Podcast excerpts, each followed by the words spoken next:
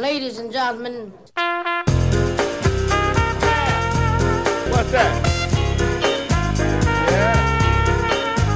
Tervetuloa jälleen mukaan tämän 50 kertaa Pori Jats-ohjelmasarjan pariin. Sarjassa on tarjolla 50 erilaista näkökulmaa Pori Jatsin vuosikymmeniin ja hieman tulevaankin. Tänään vuorossa on presidentillinen näkökulma.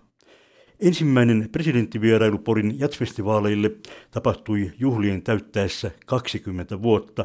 Vuosi oli siis 1985, kun Mauno Koivisto seurueineen saapui kuuntelemaan Steve Ray Vaughanin kitarointia auringon paistaessa Kirjurin lokkilavalle.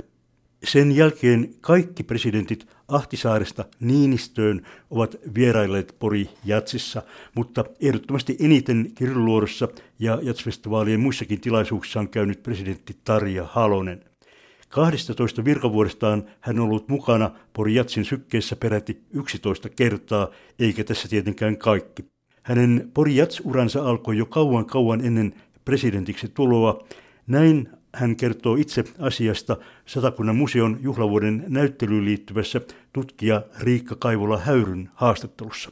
Mä olin SAKssa juristina vuodesta, joulukuusta vuodesta 1970 ja sitten meidän tiedotusosastolle tuli sitten nuori, nuori mies, joka toimittaja Paunu, joka oli sitten kovin innostunut musiikista ja sitten hänen mukanaan olin ensimmäisen kerran Porin jatsissa. Muistan hyvin sen, että meillä ei ollut kunnon majoitustiloja siellä Porissa.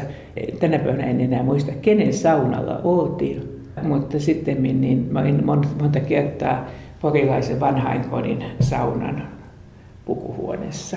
Saunan pukuhuoneesta se alkoi. Mutta se oli sitten 70-luvun alkupuolella. Kyllä joo. joo. Ja, ja siihen aikaan se yhden vitsi oli se, että ei siellä porilaisia tavannut, kun ne katsoivat mm. aina kesämökeillä. Joo, se oli jotenkin pelottava heidän mielestään. Onko ne joo? Joo, ne ajattelin vain sitä, että se kaikki ruuhkaat tuli paljon, paljon tuota, mm. ympäri Suomea ja erityisesti pääkaupunkiseudulta. Ja, ja, ja sen takia se voi jo tässä yhteydessä sanoa, että se piknikhuone, mitä nyt on sitten taas tuotu takaisin, niin kyllä se oli siinä alussakin mukana. Mm, kyllä.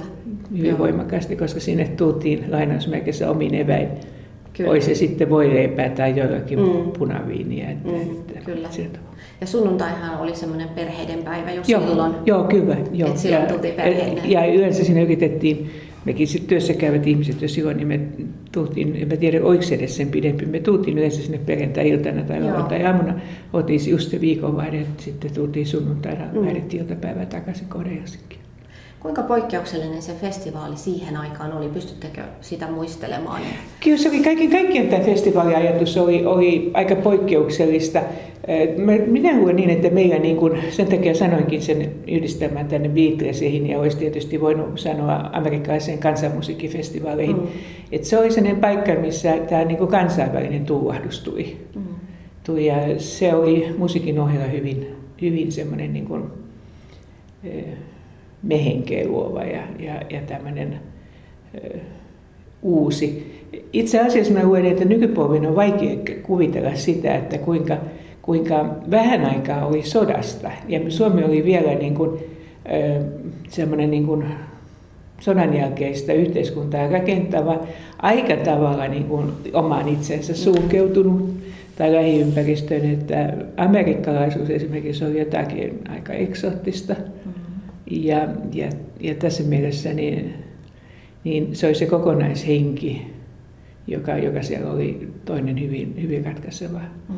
asia, joka viehetti kerta toisensa jälkeen. No vähän tuossa puhuttiin jo, että porilaiset lähti silloin karkuun. Muistatteko, minkälainen kaupunki Pori oli? Et nythän se on viime vuosina varmasti jo vähän erinäköinen, mitä se no, Minun mielestäni se oli semmoinen satakuntalainen teollisuuskaupunki. Mm. Mm. Joo. Ja sen takia niin ihmettelen, miten se, miten, miten se Jyrkikangas enää, mutta miten ne usko siihen, että just nimenomaan Porissa voisi olla jatsuvuoto. Mm.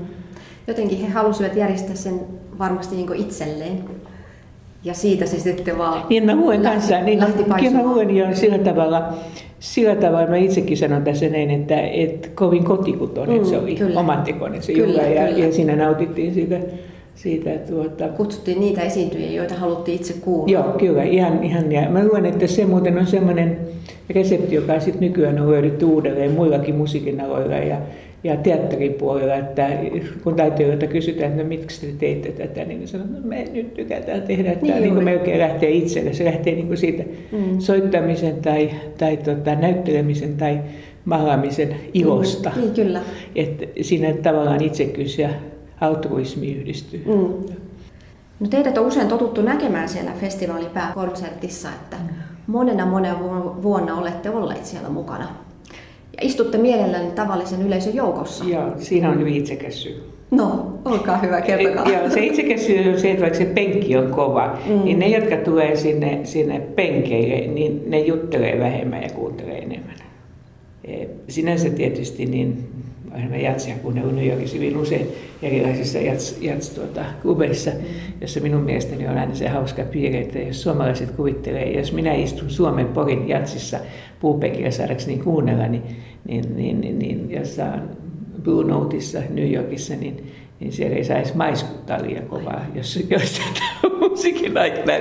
Että tämä minun puupenkin syndroomani on, on huomattavan paljon kevyempää lajia. Mm. Mutta tuota, tässäkin on tietysti skaalaa suuntaan toiseen.